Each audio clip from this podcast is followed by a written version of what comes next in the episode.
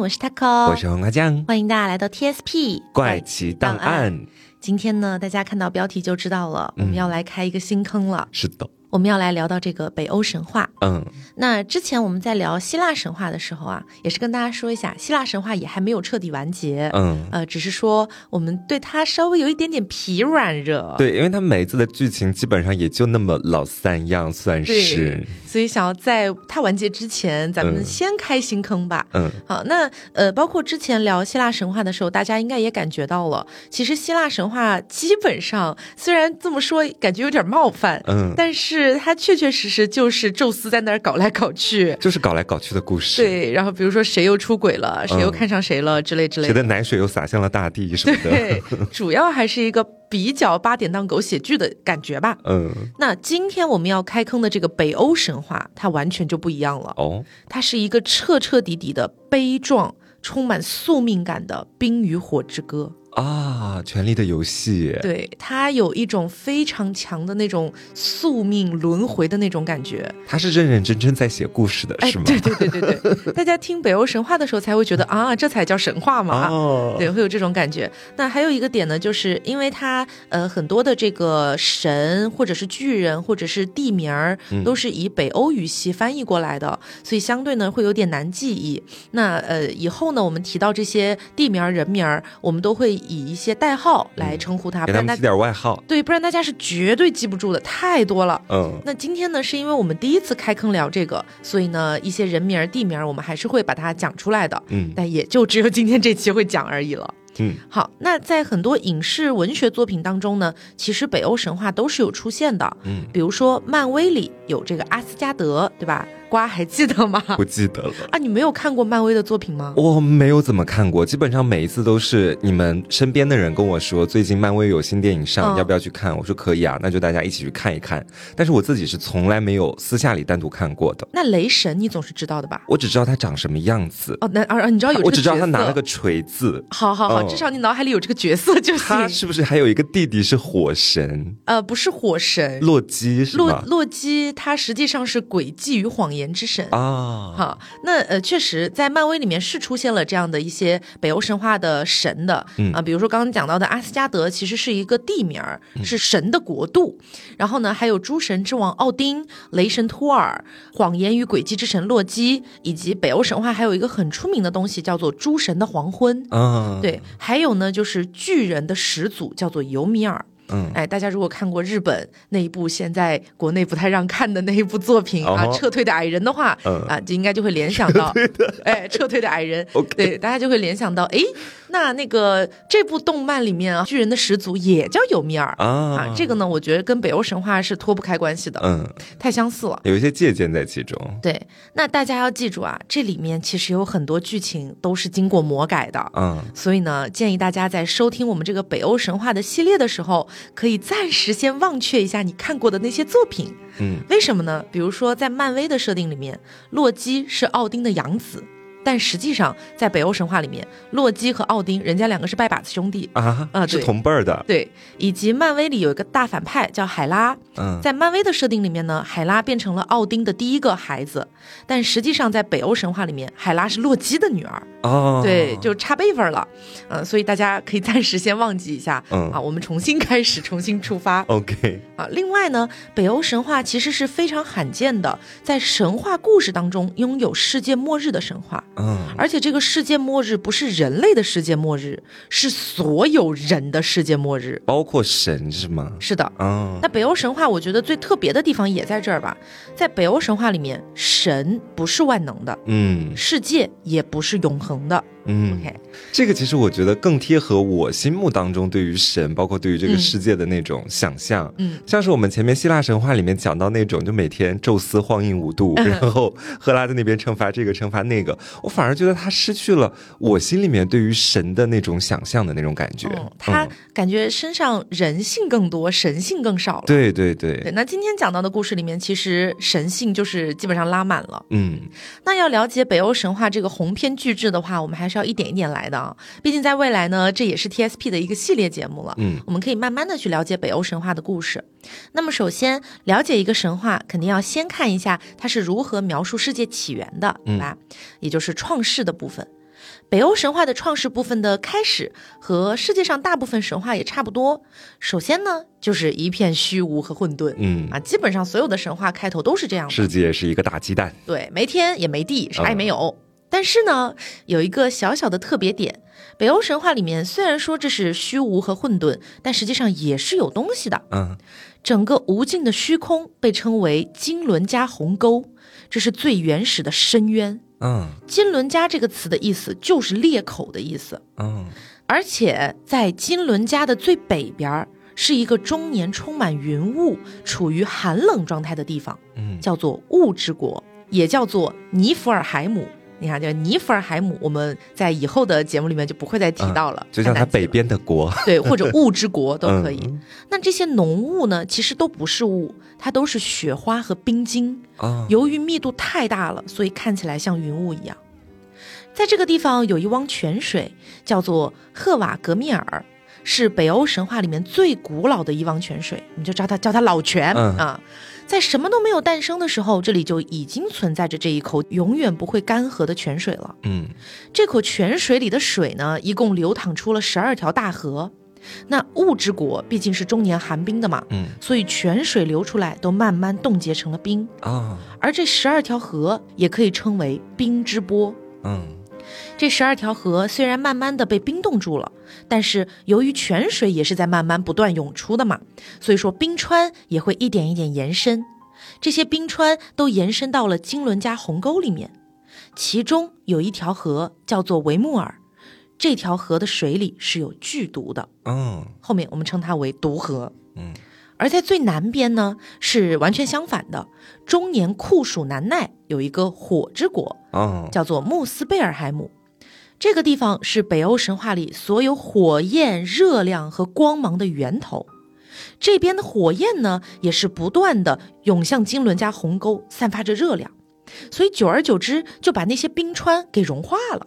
嗯，在火焰和寒冰的交错之中，诞生了生命。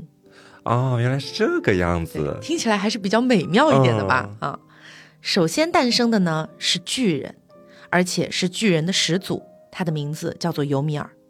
不久之后又诞生了一头母牛，我们可以说这个母牛就是单纯的为了养活尤米尔才诞生的。嗯，尤米尔喝母牛的奶水，母牛去舔冰川上的盐分，母牛舔着舔着、呃、就这个地方很玄幻，舔着舔着冰川当中出现了一些神和巨人。嗯，这些人呢就开始慢慢的繁衍生息了。所以讲到这个地方有一个很关键的点啊，要说一下，我们之前聊希腊神话的时候，其实有很多的神都是泰坦巨人。嗯，所以在希腊神话里面，巨人和神大体你可以说是同一个概念，但是在北欧神话里面，巨人和神是完全两个不同的种族。哦、甚至两边还有非常严重的仇恨。所以说就是那个母牛从冰里面舔出来的那一众人等和尤米尔，其实他们之间还是有一些矛盾的。嗯，两个不同的种族。对对对、哦、因为舔出来的除了神以外还有巨人。嗯，对，就完全两个不同的种族。嗯，但是为什么他们有这个仇恨呢？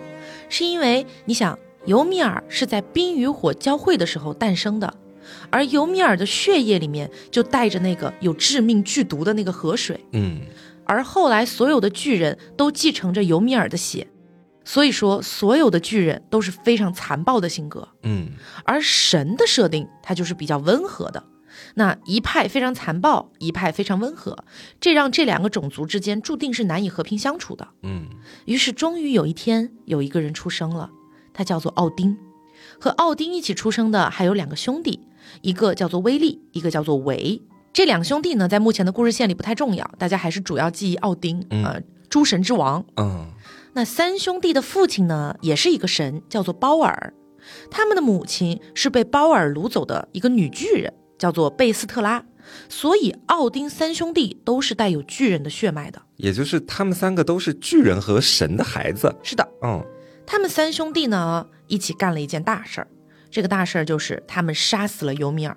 哦，哎，因为巨人和神之间的这个冲突本来就是一直在持续的，那神这边呢肯定会觉得说，如果谁能把巨人给灭族了，嗯，那简直就是无上的荣耀，那不就等于是杀了妈妈家那边的老祖宗。对，但是他们的妈妈也是被他们的爸爸掳过来的，哦、不是自愿的。嗯啊，那奥丁三兄弟杀了尤米尔之后，尤米尔轰然倒下，倒地的时候流出了大量的鲜血，这些鲜血汇成了河流，造成了世界上的第一场大洪水，淹没了在尤米尔身边生活的那些巨人，只有极少数的巨人幸存了下来。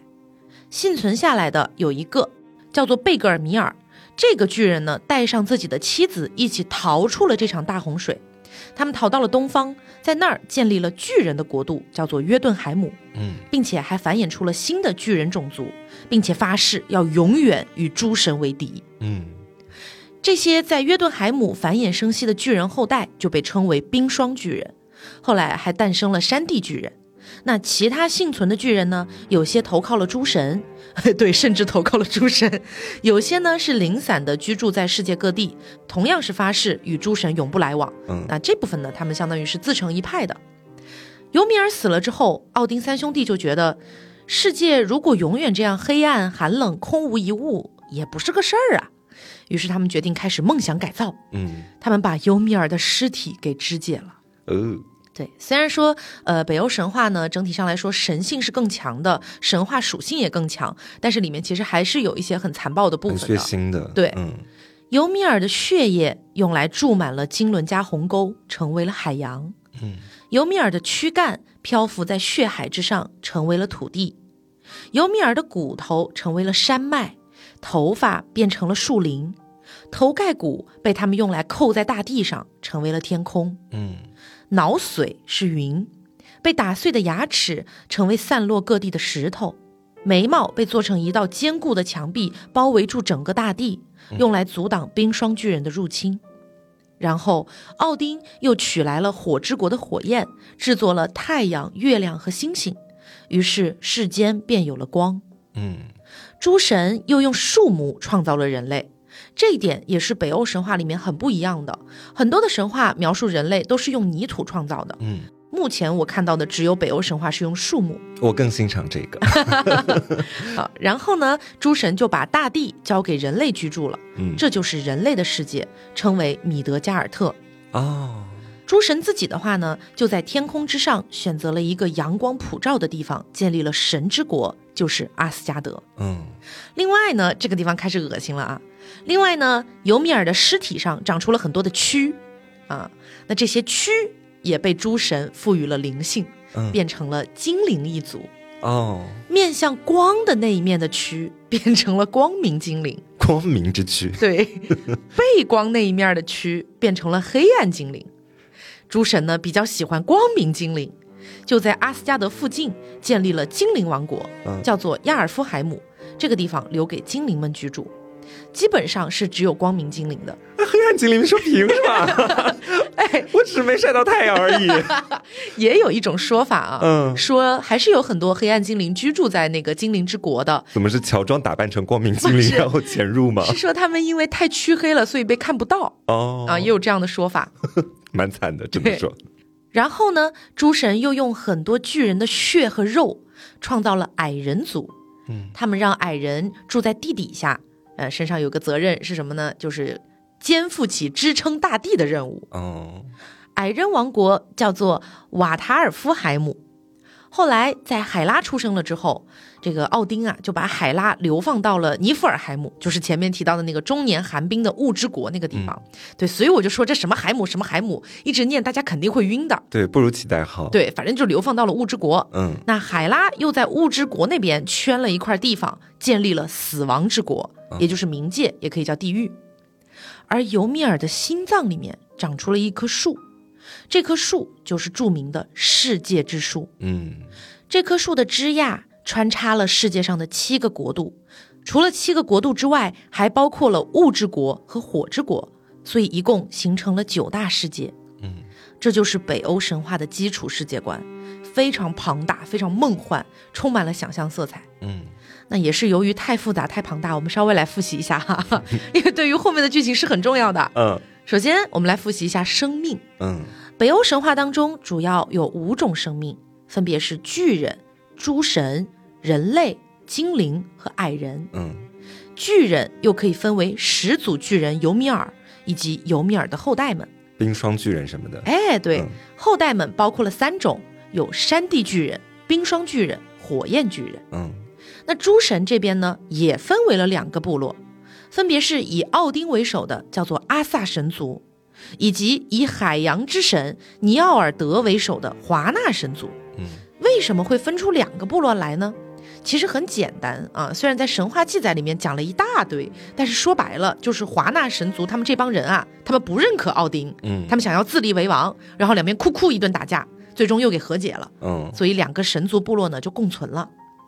接下来是精灵，精灵啊，光明精灵、黑暗精灵，对，就是尤米尔尸体上的蛆变成的。嗯，好，还有呢就是矮人。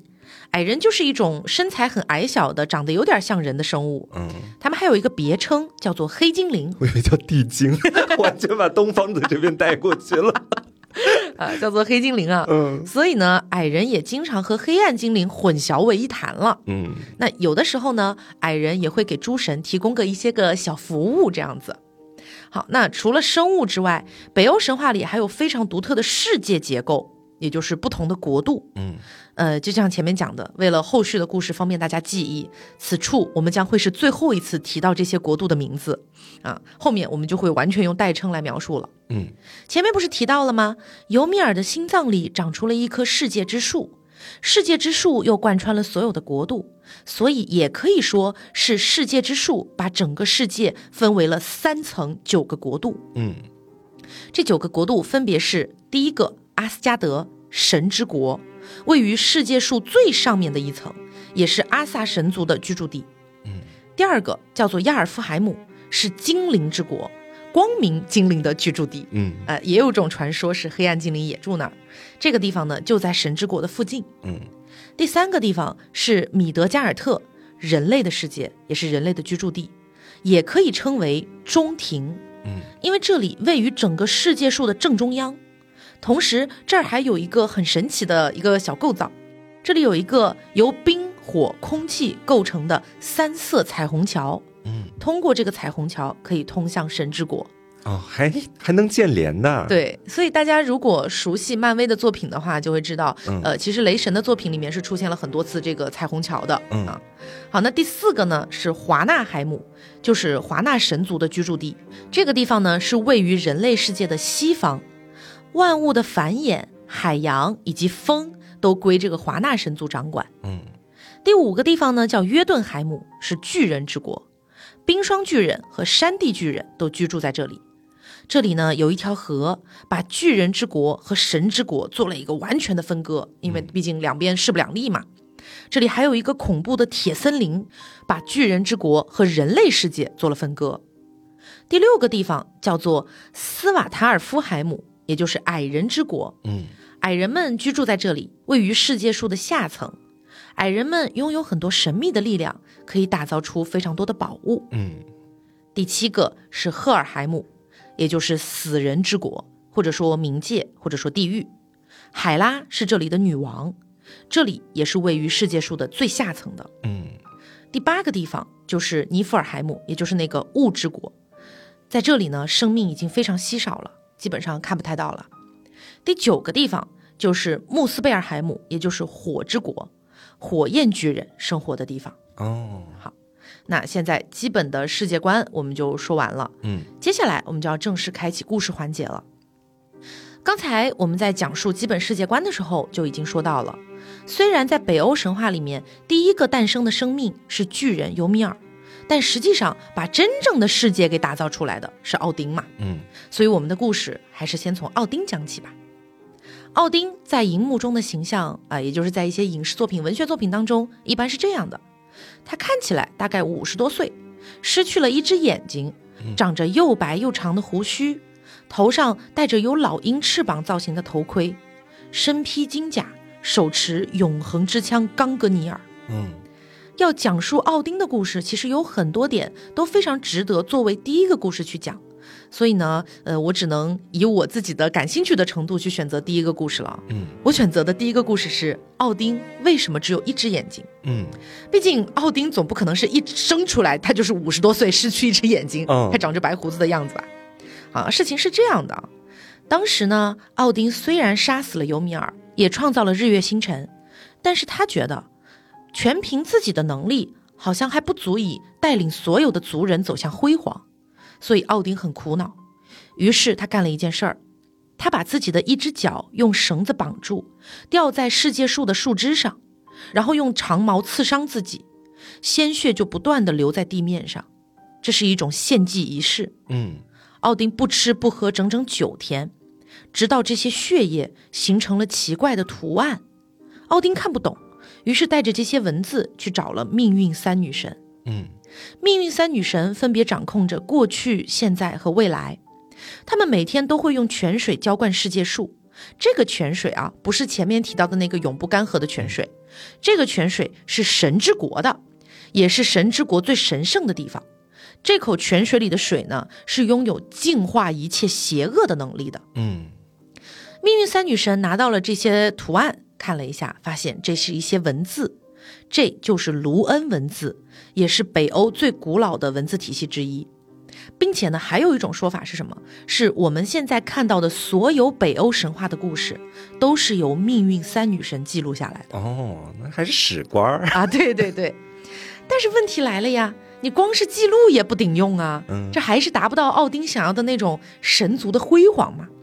于是奥丁想起来了另外一件事儿，哎，我好像记得巨人之国那边也有一口神秘的泉水。嗯，那口泉水是今天提到的第三口了，是智慧之泉。嗯，据说只要喝一口就可以获得永恒的智慧。咋他要投水喝？有一个叫做米米尔的智慧巨人守护着这汪泉水。嗯，奥丁肯定很想得到这份智慧呀、啊。于是有一天，他就骑着他的专属座驾巴祖马，跨过了彩虹桥，去到了智慧泉水的附近。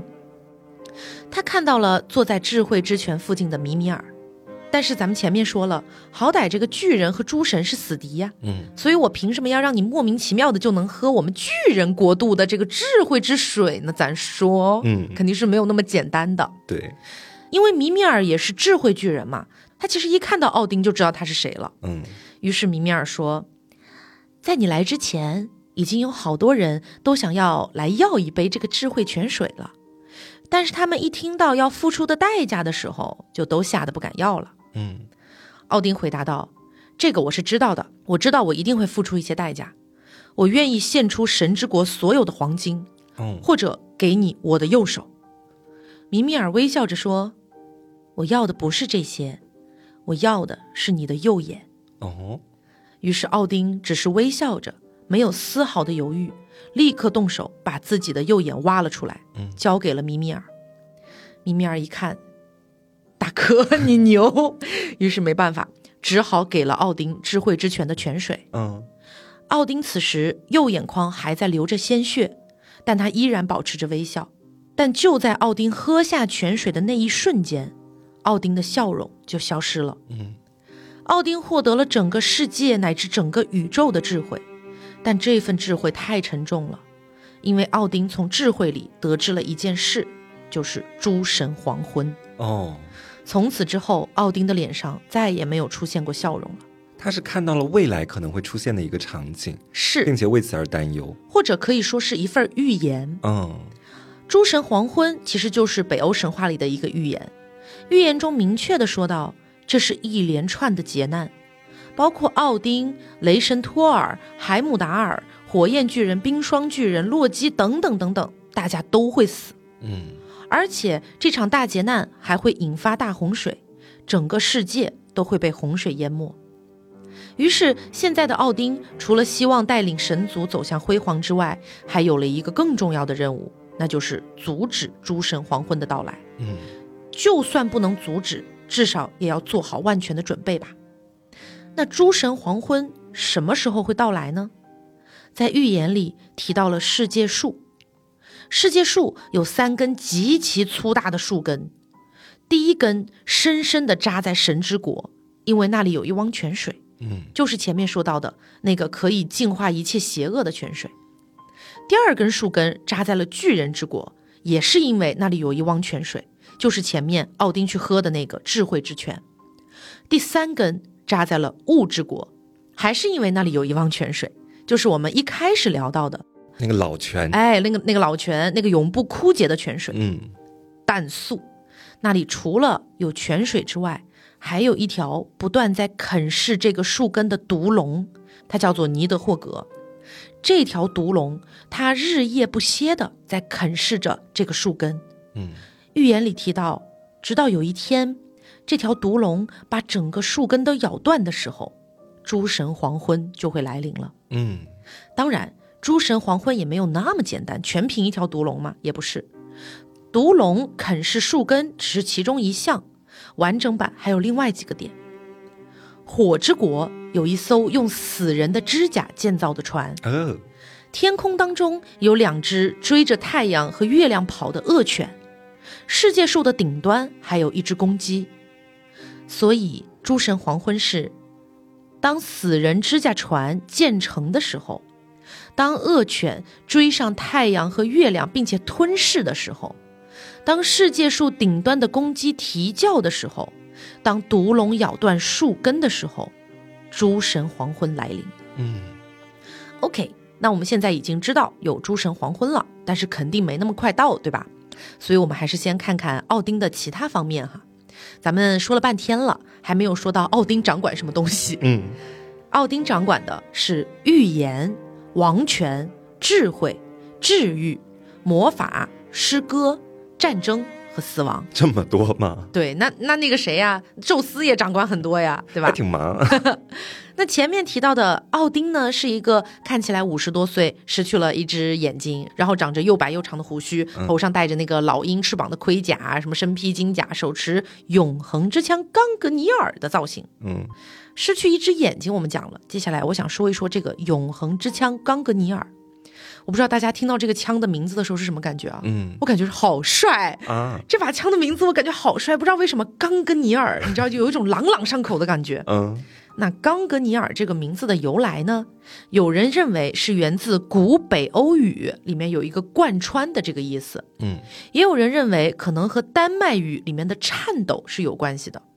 冈格尼尔呢是由矮人们为奥丁打造的，枪柄就是手上拿的那一块是由世界树的树枝做成的。当初神之国和华纳神族就两边不是打过一架吗？嗯，据说在这一次的时候啊，就是由奥丁投掷出永恒之枪打响第一战的。相传维京人就是因为这个神话故事，才会在每次开战的时候都要让指挥官先向敌人投掷一根长矛。嗯，据说当奥丁投掷出这把枪的时候，会划出一道很耀眼的亮光，地上的人们看到了就会认为这是闪电，也有人认为这是流星。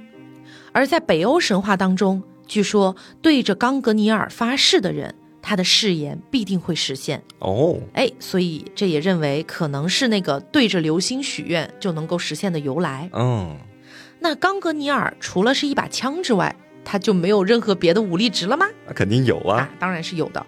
而且我觉得这个功能简直就是既简单又强大。嗯，它的功能就是只要扔出去了，就一定会命中目标。哦，这就是一个百发百中枪。嗯，而且在击穿了目标之后，这把枪会自动的回到主人的手里。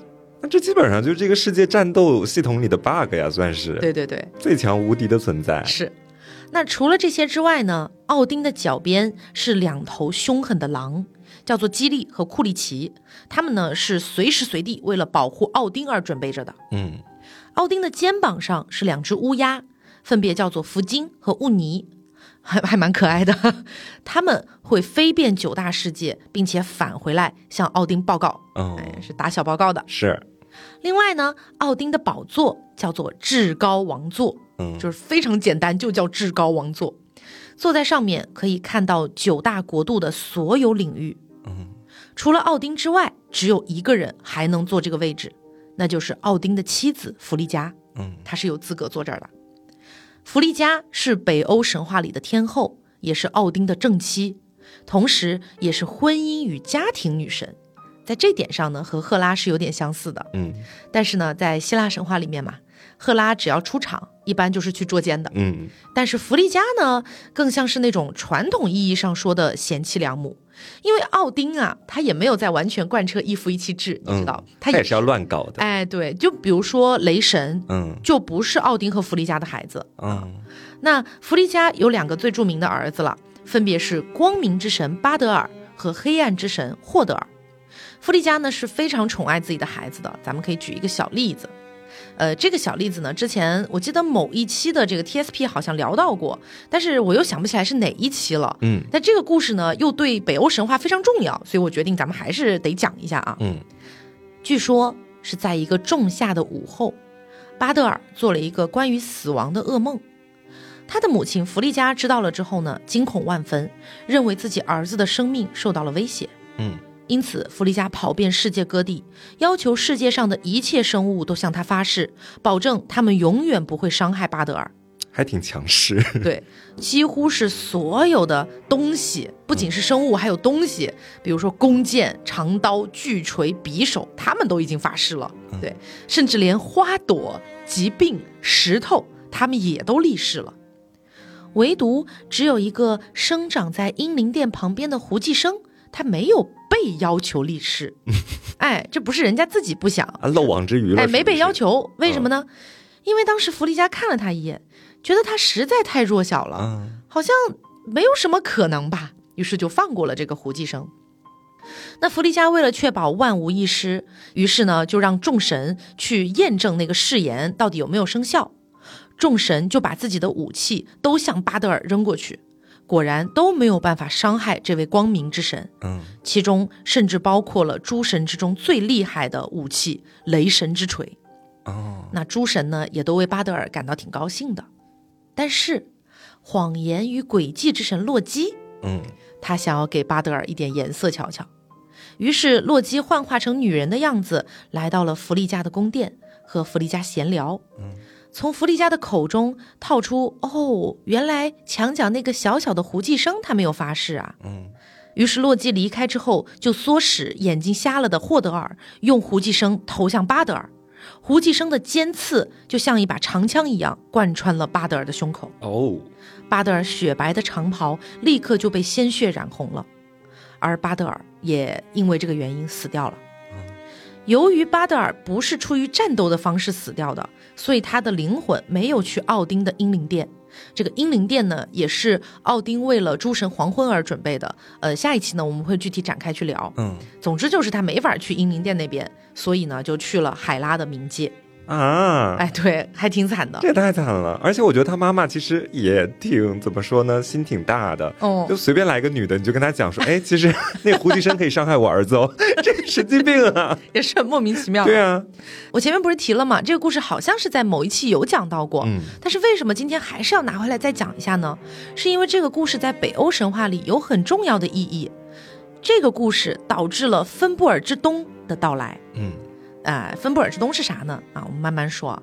因为巴德尔他是光明之神嘛，所以光明之神一死，世界上是不是就没有光明了？嗯，于是整个世界迎来了漫长的三个冬季。黑暗精灵说：“我的时代终于来了，你们这些光明精灵等死吧！”对对对对对。哦，那太阳失去了热量。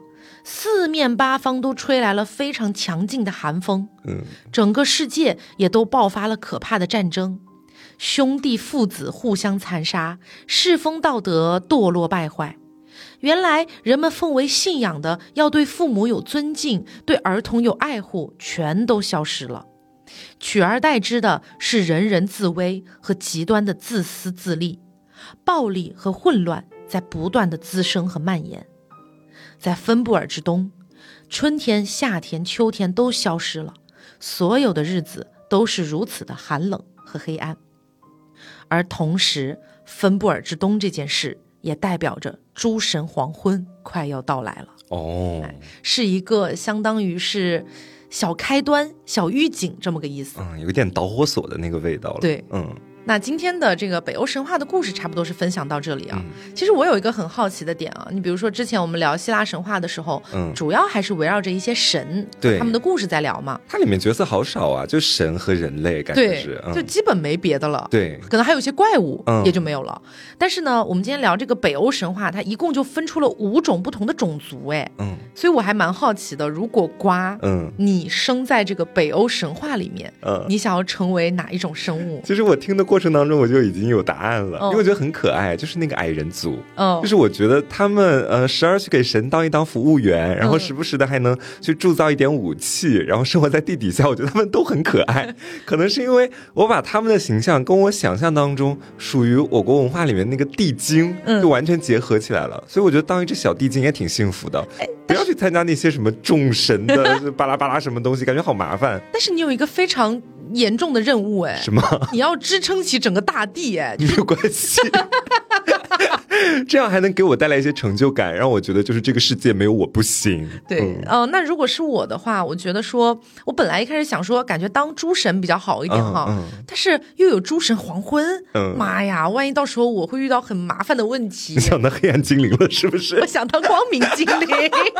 哎，可是你刚刚分明就已经有讲到，就是到了那个什么冬之后，嗯、世界上就没有光明，全是黑暗了。那你到时候怎么混呀？对，那那个时候再说嘛，因为我觉得黑暗精灵太惨了。嗯，就是天天也不知道搁哪生活呢，都不知道搁哪呢，然后也没有人在意他们，他们好像也没什么功能。对，我觉得他们前半段就真的活得很惨，对，说不定还要就乔装打扮，就到那个光明精灵身边去生活。而且你知道，虽然说哈，光明精灵和黑暗精灵他们的那个就是原型啊，原本都是蛆，对，我觉得也是有些许的侮辱哈，有点侮辱热、嗯。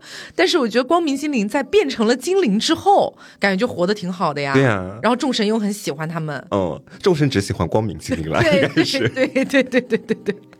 然后我觉得在今天还有一个让我印象特别深刻的，就是我觉得好像我们现在的许多认知，嗯，它可能都。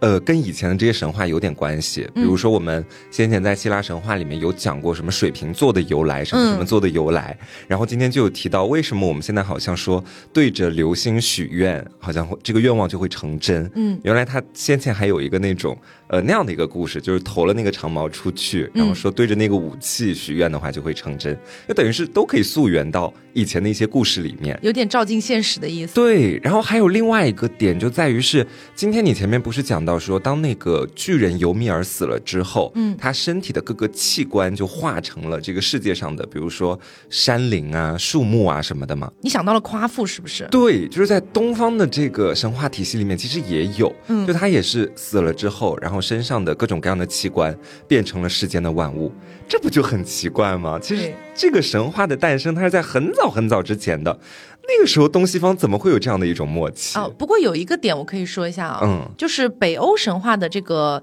呃，据它的历史记载吧，它比世界上的大部分神话都晚了一点啊。它的口头传播的历史啊，就还没落到书面的历史，大概是追溯到公元一二世纪左右。嗯，呃，首先呢，可能是在挪威、丹麦和瑞典这些地方流行。